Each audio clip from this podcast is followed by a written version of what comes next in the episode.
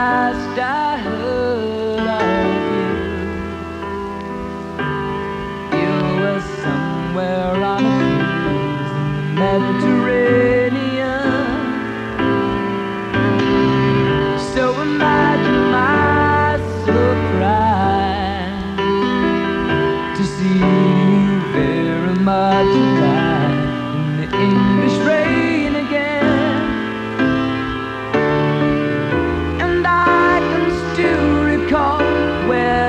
When we were more than simply childish, but you created your own ghost, and the need you have is more than most to hide it. Oh, chameleon, you're stealing your way back into the shadow of a doubt, you're a devil in disguise. Do you really change me, or am I going crazy? Chameleon, chameleon, chameleon, you're free again, my child. Hello, and welcome to episode 14 of the, I guess that's why they call it the Elton John podcast. Today's episode is called, rather dramatically, The Songs They Gave Away. It's about songs that Elton, and in most cases Bernie, wrote, not for themselves, but for other musicians to sing. And there's an awful lot of very good music in today's episode. We started off with a failed attempt at this, Elton's demo of Chameleon. It's actually a much lower generation version than what I've heard circulating. It's also not horribly sped up like that one, so it's a bit of an upgrade. Elton wrote this specifically for the Beach Boys, probably around the time of Captain Fantastic being recorded in the summer of 1974. Mine eyes have seen the glory of the coming of the Lord. He is trampling out the vintage where the grapes of wrath are stored. He hath loosed the fateful lightning of his terrible swift sword. His truth is marching on. Glory, glory, hallelujah. Glory, glory, hallelujah. Glory, glory, hallelujah, his truth is marching on. The Beach Boys were in a very weird place in 1974. On one hand, they were gaining respect and fans with their massive Endless Summer Best Of album, riding high in the charts, Rolling Stone magazine calling them the Band of the Year, somehow. In reality, though, Brian was in a terrible state. There were probably some deeper lows yet to come for him, but still things weren't looking too good. Their most recent album had been Holland back in 1973. Blondie Chaplin and Ricky Fatar, they'd kept their sound relevant and they kept the band on their toes, but they'd turned their back on the Beach Boys by then, and the next album of original material wouldn't come out until 1976. They were recording, though, with Brian at Caribou during the autumn of 1974, and Elton and the band encountered Brian looking paranoid and shabby a few times at the ranch.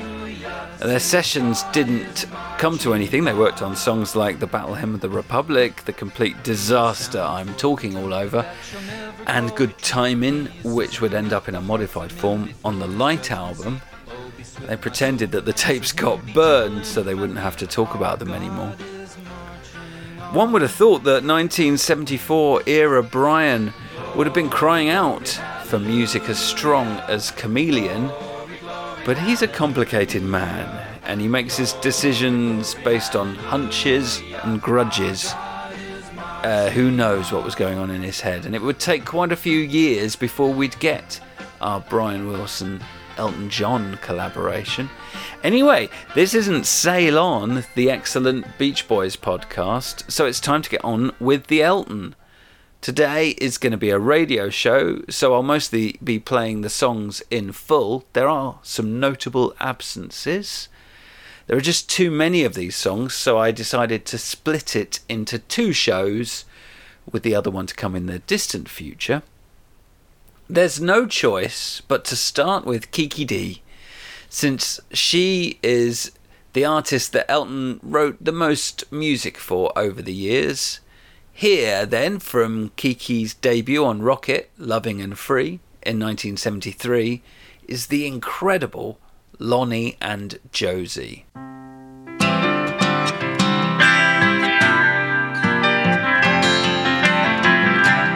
Me and Lonnie come down a Cadillac outside Laredo in the heat of the sun. Driver was tanned and he looked like a salesman. We were just children on the run. He talked real funny, like we never heard. Must have been foreign, I guess. And I felt like an actress in an old movie, 'cause Lonnie and I drove west. We were saying goodbye to the ones left behind, hello to the ones up ahead. Lonnie and me were just drumming our knees while the radio DJ said, keep your eyes open for Lonnie and Josie, 16 and 14, playing hooky from school. Last seen, they were walking the road by the courtroom, downtown Laredo at a 1:45.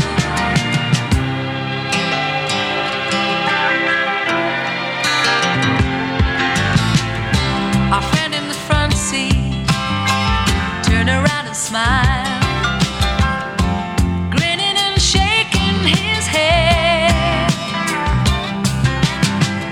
Asked us politely where we were going, where the sand turns to sea on the coast, I said. We were crossing the border just out of Texas, as the last dusty abandoned old farm. With the AM playing songs of Sinatra, Lonnie sleeping in my arms. We were saying goodbye to the ones left behind, hello to the ones up ahead.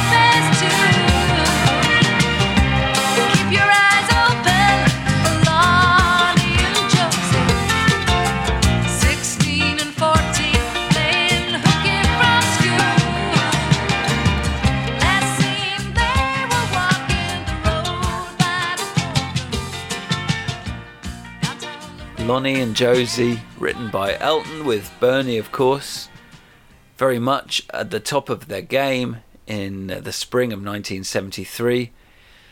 In their book Rocket Man, Claude Bernardin and Tom Stanton describe the three Kiki Dee songs that Elton and Bernie wrote during this period as being outtakes of Goodbye Yellow Brick Road. In terms of the writing of the songs, this looks to be true. Elton's album was written and recorded at the Chateau, eventually, in May 1973, while Kiki's album was recorded in London the following month, June, produced by Elton and Clive Franks. As well as there not being any other obvious time period for them to have written the song, it also fits right in with the basic theme of Elton's album. It's such a cinematic lyric. It's a cousin to Danny Bailey, All the Girls Love Alice. The working title of Elton's album was Silent Movies Talking Pictures, and this story song certainly belongs with that concept album. Musically, it has the full Elton band of the era, along with a bonus guitarist, Paul Keogh, a session man who'd go on to work with Kate Bush. It certainly has got a really similar rootsy sound to some of the songs on Goodbye Yellow Brick Road.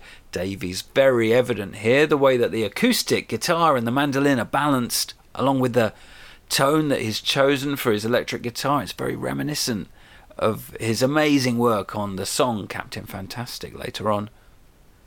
Alongside him, it's the classic Elton John rhythm section. Dee, who played on every track of this album, and he sounds incredible here, dancing around in the sad little chorus of the song, the true chorus of the song. Nigel only played on the three Elton penned songs from this era, and Elton played piano on those three songs. He also put electric piano on a few other songs on the album. The backing vocals are from Leslie Duncan and the Chanter Sisters, and they sound very powerful, ABBA-like in places. This is a real team effort. Reading the credits gives you a lovely warm feeling inside. These early Rocket releases had such a homespun feel to them. Let's listen to the B-side of that song. It was in fact released as a single in 1973. It didn't chart. It's called The Last Good Man in My Life.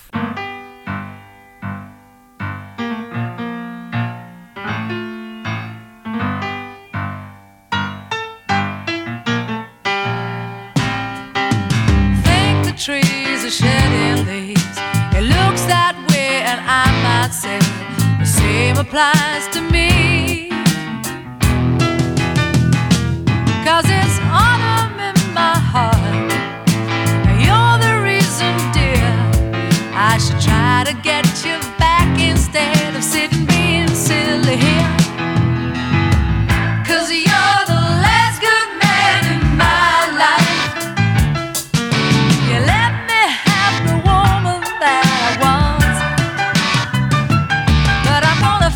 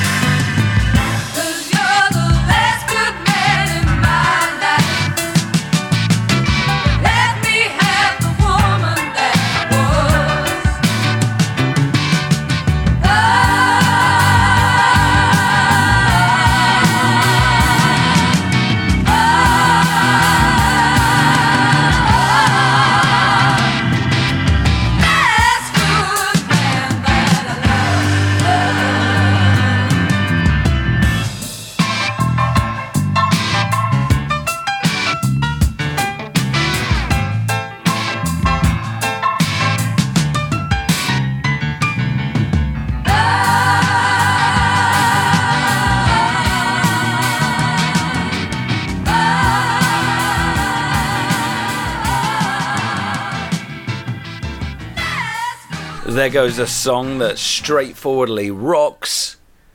Lyrically, it's not exactly awash with imagery from Bernie. It's Autumn in My Heart, Kiki sings, scheming to have another go at a relationship that seems to have run its course. It doesn't feel as though the gender's been reversed. Probably the song was originally written for Kiki, unlike Lonnie and Josie, although it's impossible to tell. The band have found a vamping, staggering kind of shuffle, sort of jagged and uneven, in a way that not many Elton John songs are. What a wonderful pair of songs these are on this single. Hearing these for the first time and realising what you're dealing with, Elton and Bernie at the top of their game, and the very best version of the Elton John Band, arguably playing at their pinnacle. What a treat it is. It's like Goodbye Yellow Brick Road suddenly got three songs bigger, although we're not going to hear the third song, Super Cool, today. So from one pivotal figure in Elton's musical career to another. At some point in 1970, I think December, Elton met up with Long John Baldry at a party, and the idea was hatched for Elton to produce one side of an album for him. Rod Stewart was already signed up to produce the other side. Elton found the material for his side, including one song of his own, Rock Me When He's Gone.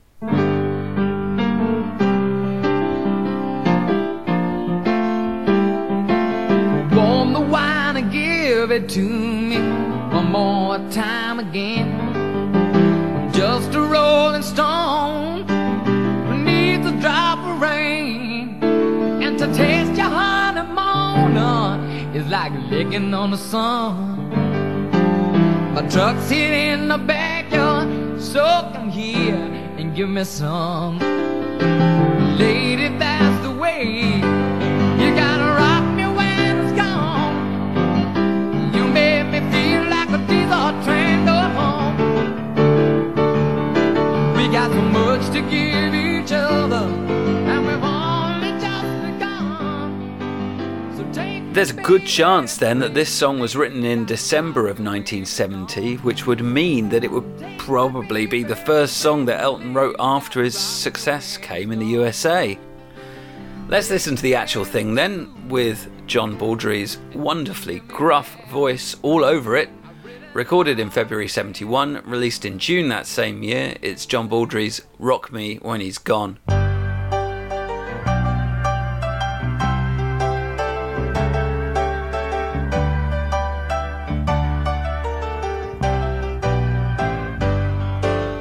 Warm the wine and give it to me just one more time again.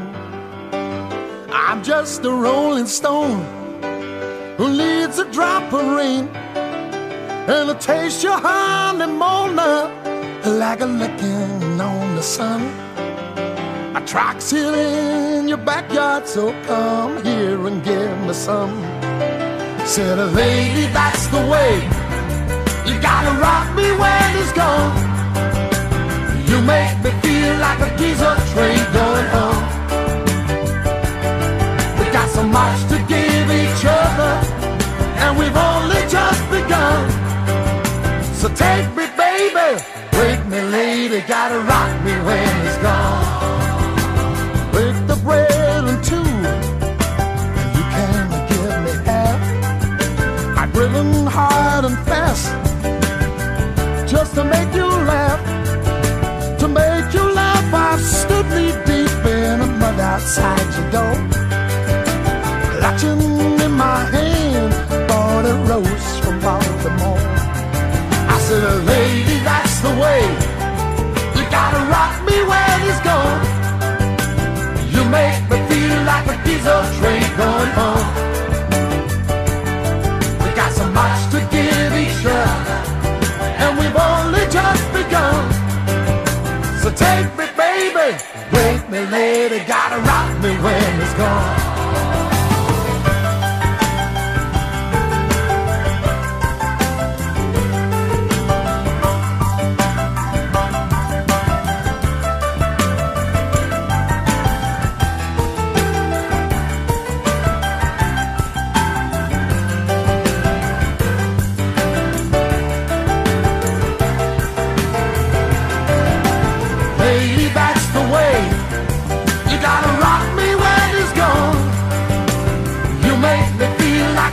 a train going home.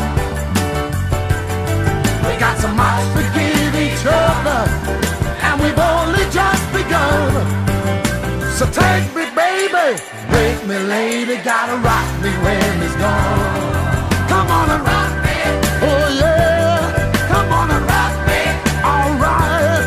Come on and rock me when it's gone.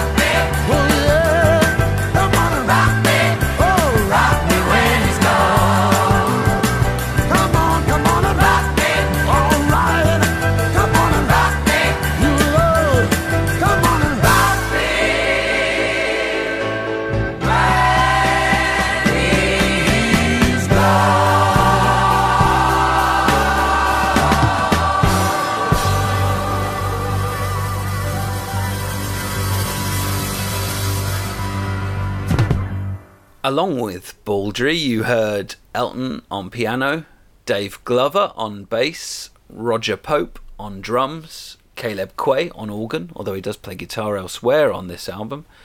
In other words, that's Hookfoot, along with many backing vocalists, including Leslie Duncan, Stricon Burrows, Tony Hazard, Madeleine Bell and Roger Cook.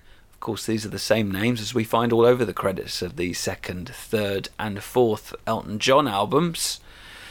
The band sound great. Elton's rolling piano part is phenomenal and the solo's not bad either.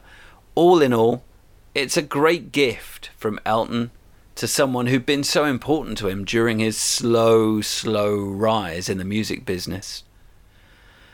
Elton was a busy boy at the beginning of 1971, after the utter madness of August to December 1970, he had 16 gigs in the UK during January of 1971. Simultaneously, he had to be getting himself ready for the 5 separate recording sessions for LJB's album, his first ever production job, which took place between the 1st and the 11th of February. And then by the 27th, he had to be in the studio in his own right, recording Leave On and Goodbye. All the while, there were 12 more gigs to play during February. Then, on the 3rd of March, he had to be ready and rehearsed for the orchestral show at the Royal Festival Hall, with its wildly different set list. Elton wasn't just a hard taskmaster with himself. According to John Baldry, he was very serious in the studio as a producer. Whereas recording with Rod was apparently a late-night, debauched affair, Elton's sessions were a lot more regimented. LJB said in an interview about the process, "Reggie is a bit of a sadist, and he likes to work at 9 in the morning. When we did the album, I got about 30 minutes sleep a day. I was doing a 2-week residency in Manchester, so I would do my show until 2 a.m. and then sleep a few hours, grabbing the early plane to London to do the Elton sessions, and then I would fly back in the late afternoon. I was actually quite worn out from all this." Interestingly, Elton wasn't done with the song, and later on, probably in August, which is when the choir were in the studio recording tracks for Madman, he had another run-through of the song himself, in a stripped-back but fully realised version.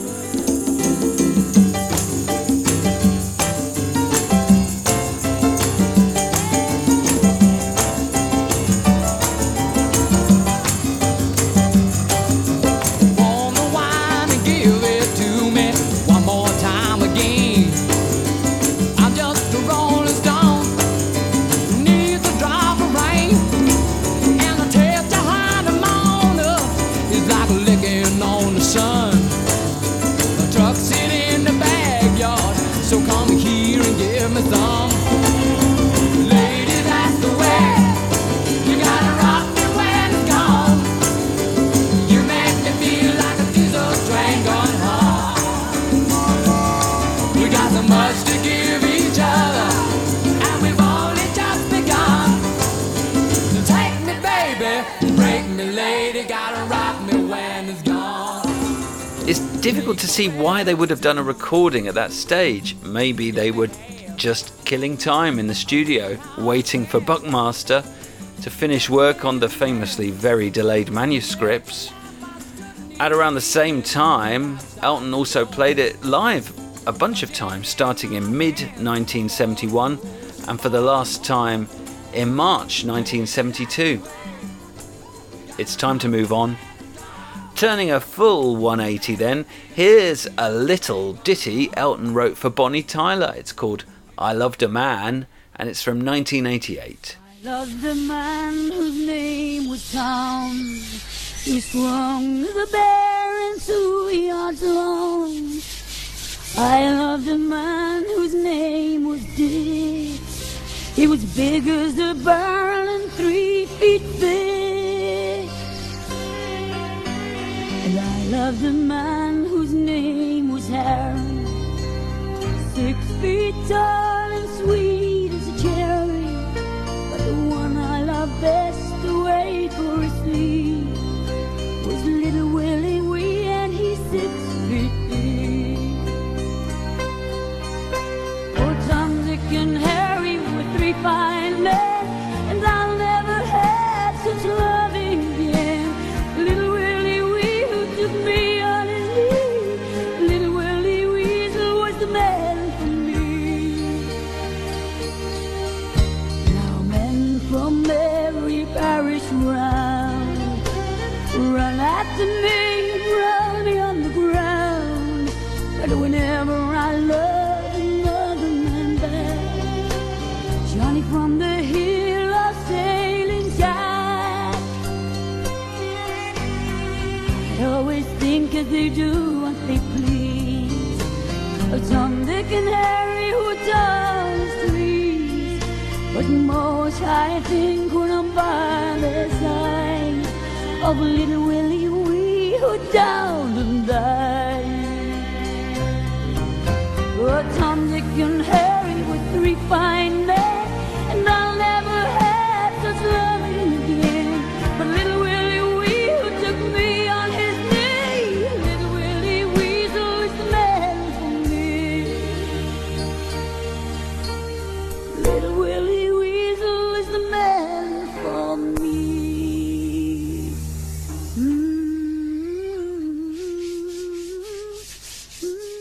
There's not too much information to be had about this song.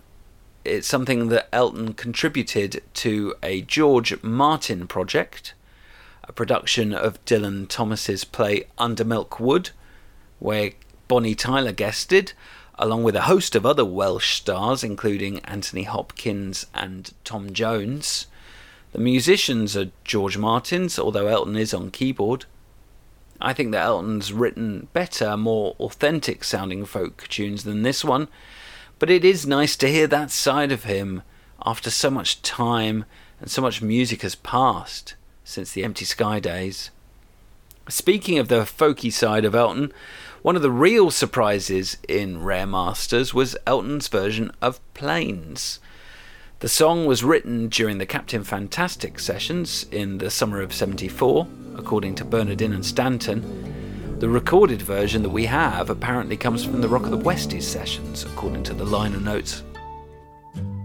Oh, Jesse, I like to be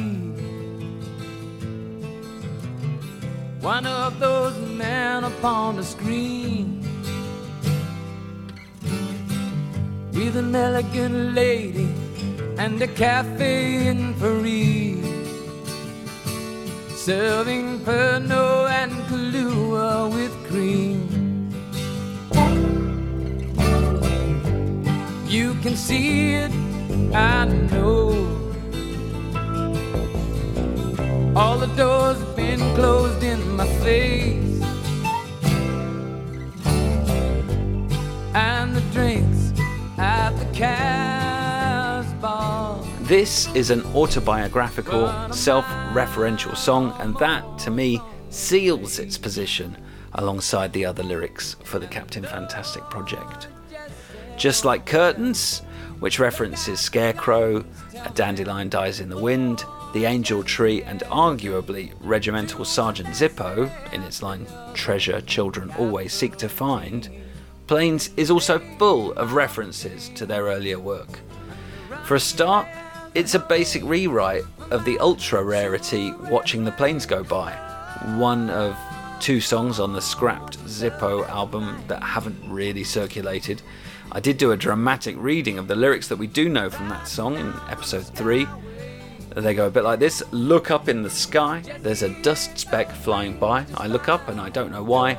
Seems that I spend most of my time watching the planes go by, and there's certainly something of that in Won't You Look at the Planes Riding Down the Skyway, although that does sound a whole lot cooler, it has to be said.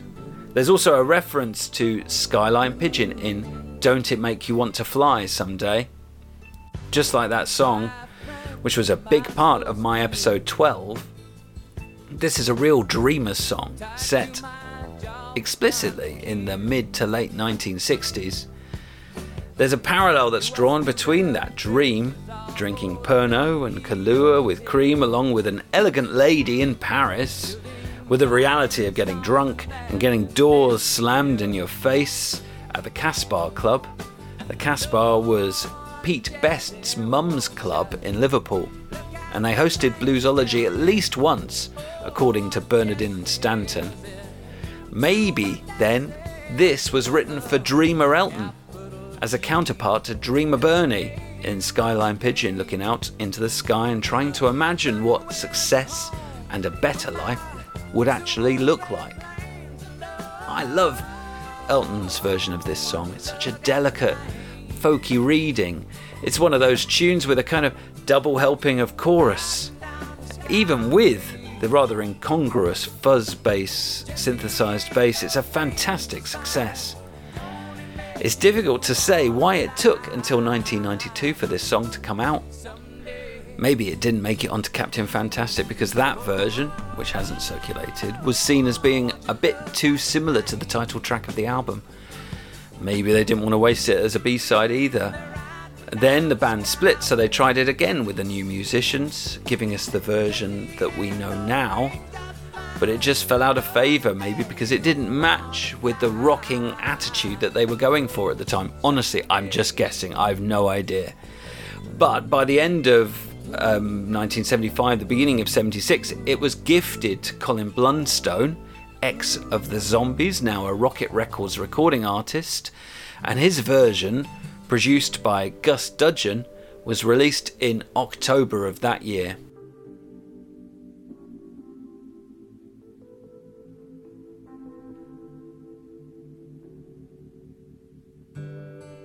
Oh, Jesse, I'd like to be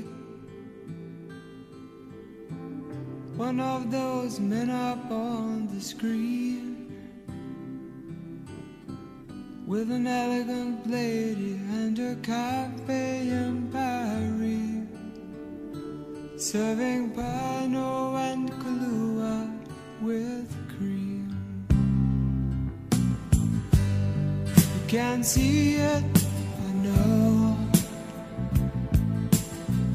All the doors have been closed in my face, and the drinks at the Cas Bar, about a mile or more from this place. Oh, Jesse, won't you look at the planes? Tell me, oh, Jesse, is it true what they say? There's a capital G and the name of the game. The runway's the home of my silver gray plane.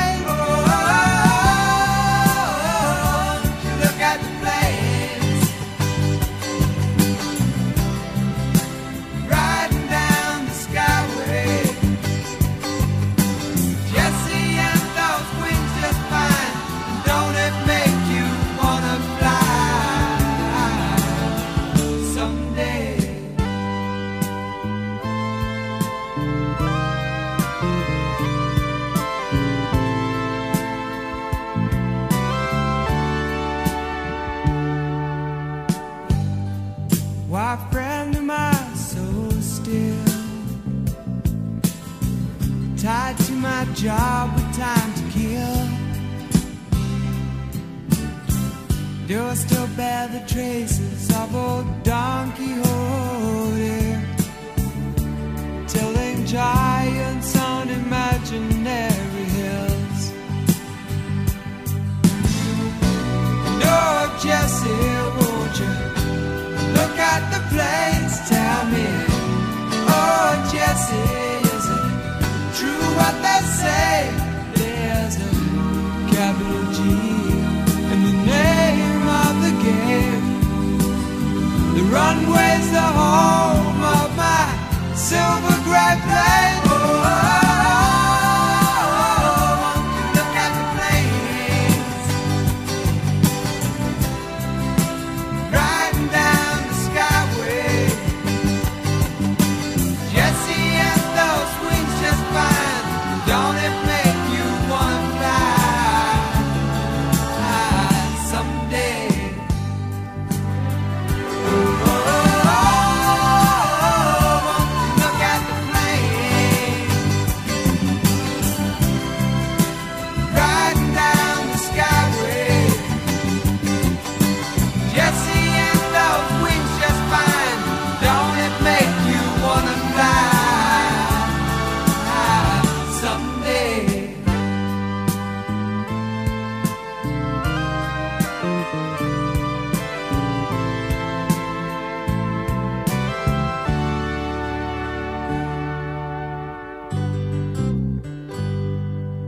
Colin's got such a silken voice, still intact to this day if you're thinking of catching him live. His version of this song is not as ornate, not as folky in the guitar work as Elton's version. Davey really shines on that. Colin's version's a bit more middle of the road. Still, it's got to be seen as being the definitive version of this song. Gus Dudgeon brought in Barry Morgan on drums, and Del Newman, who arranged the strings on the album Goodbye Yellow Brick Road, did the same here. Rod Argent from the Zombies was also involved. Here's another artist who saw some patronage from Elton, this time in the 1980s, Olivia Newton-John. And it seems to me you lived your life like a candle in the wind, never knowing who to cling to when the rain set in. And I wouldn't have liked to know you, but I was just a kid. Your candle burned out long before your legend ever did.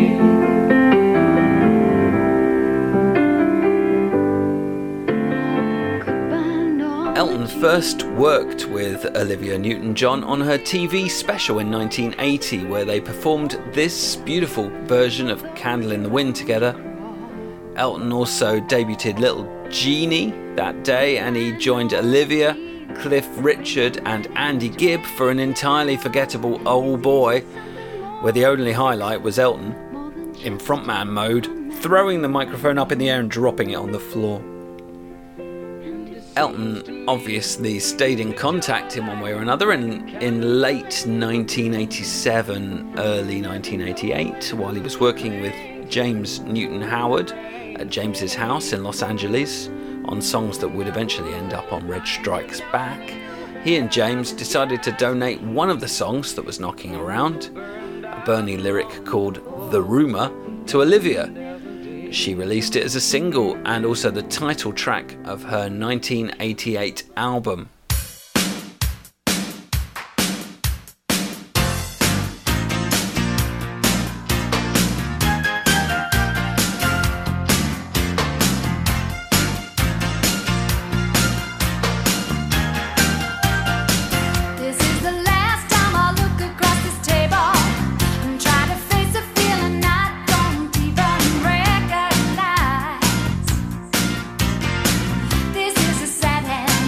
Across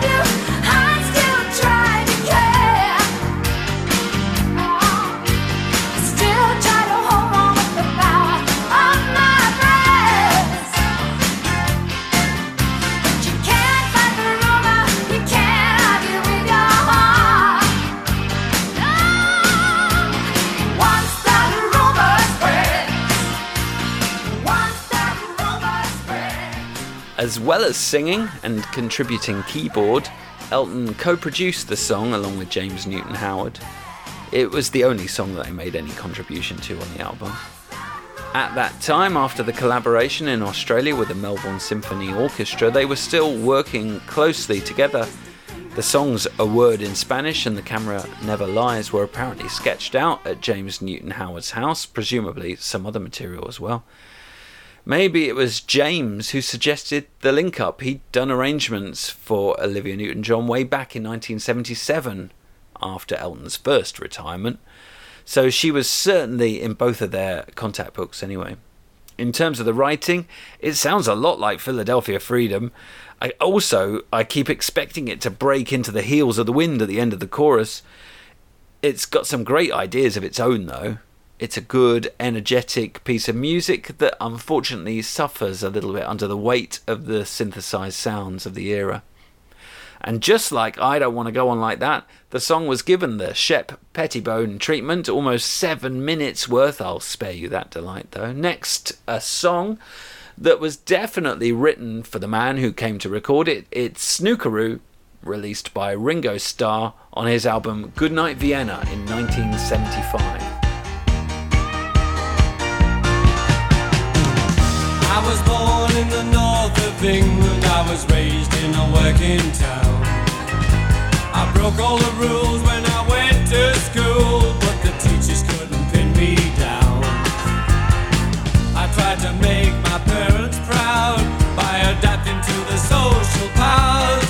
Oh, pigs will fly and the earth will fry when they get me doing honest hours.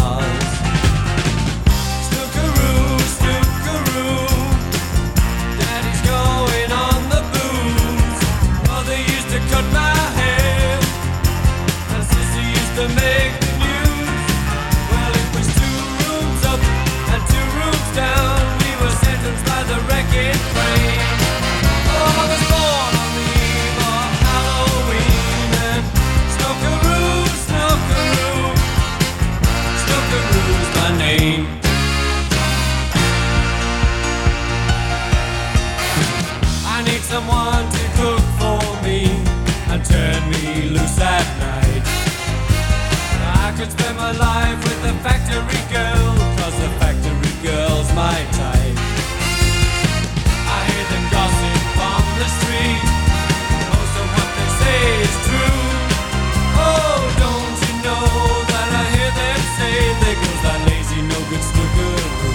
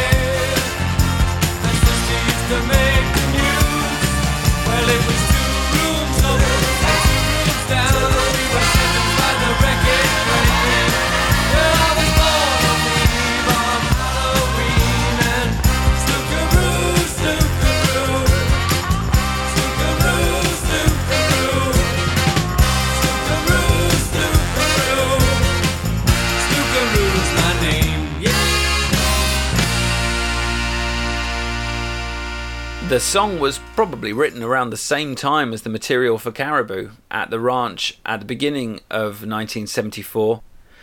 Taupin had said that he had Yellow Submarine in mind when he wrote the lyric to this simple biographical thing, as he described it. How much it's actually got to do with Ringo's childhood is up for debate. Elton said that he tried to write a simple sort of melody to match it. He pushed it a little bit in terms of Ringo's vocal range. That high snookeroo tops out at an F4, a semitone higher than Ringo's famous with a little help from my friends note, which is a sustained E4. Elton and Bernie were moving in wild circles at the time. Bernie in particular could call Ringo a close friend, and they were out drinking together all the time, calling themselves the Hollywood Vampires, along with Alice Cooper, Mickey Dolenz, Harry Nilsson, as well as occasional members John Lennon, John Belushi, Mark Bolan when he was over, Mal Evans, Keith Emerson, Joe Walsh and Klaus Voormann. Elton was a bit too busy to get sucked into the Vampires, but he was in for the musical side of things. What a band he got to play with here. What a moment in his career. Ringo on the drums, Klaus Voormann on bass, Robbie Robertson from the band on guitar, Elton on piano, and James Newton Howard on synthesizer the first time they worked on a song together. Throw some stonking horns on top, and you've got a pretty solid slice of what we probably would call slacker rock. It was recorded in August 1974 in Los Angeles, produced by Richard Perry, who co-produced Safe as Milk for Captain Beefheart. Got to get my Beefheart reference in there somehow.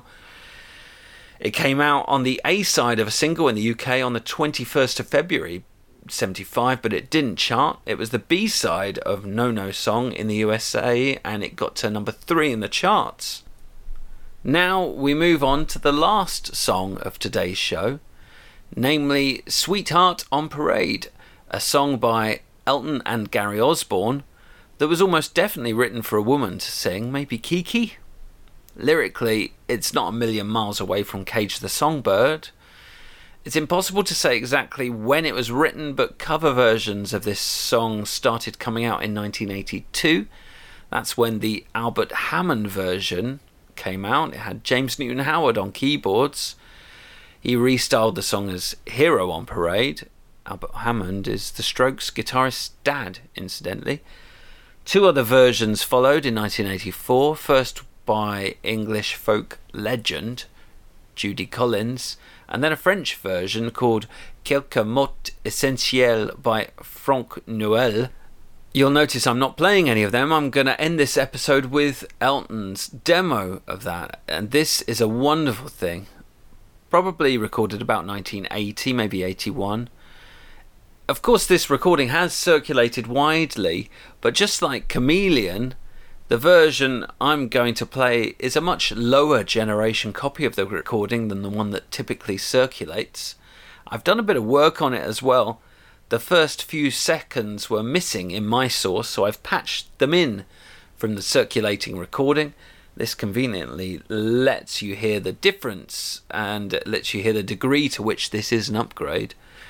My version also ran at a lower pitch than the circulating version. The noisy version was in the key of E at about 334 Hz, while this new cleaner copy was in E at about 326 Hz. Concert E is 329, so they're both neither here nor there, and in the end I matched the dropped in snippet to the lower pitch of the cleaned up version. Elton's voice sounded more natural to me down there, and I tried to be just as hands off as possible. Some totally unnecessary detail for you there. Okay, so if you're enjoying the podcast, maybe you could write a review on iTunes. If you've got any comments or suggestions, feel free to send me an email at eltonpodcast@gmail.com, and I promise you'll get a reply. Thanks to everyone that's been emailing and commenting. It means a lot to me. Off we go then, on the wings of this wonderful demo recording from Elton. What a joy it is to hear this in such high quality.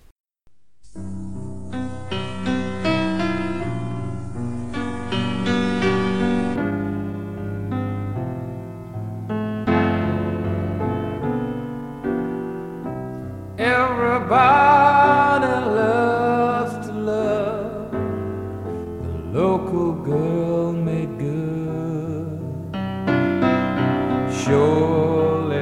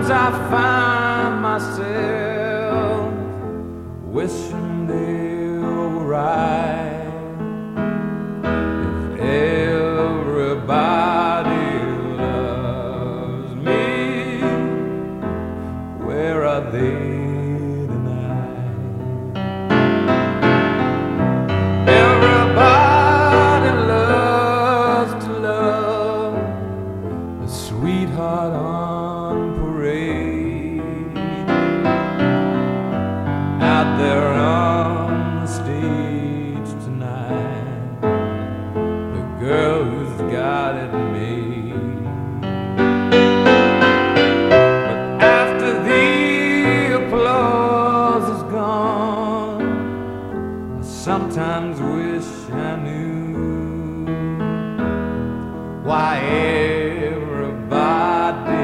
loves me and I love only you. Half an hour I got all the things success alone.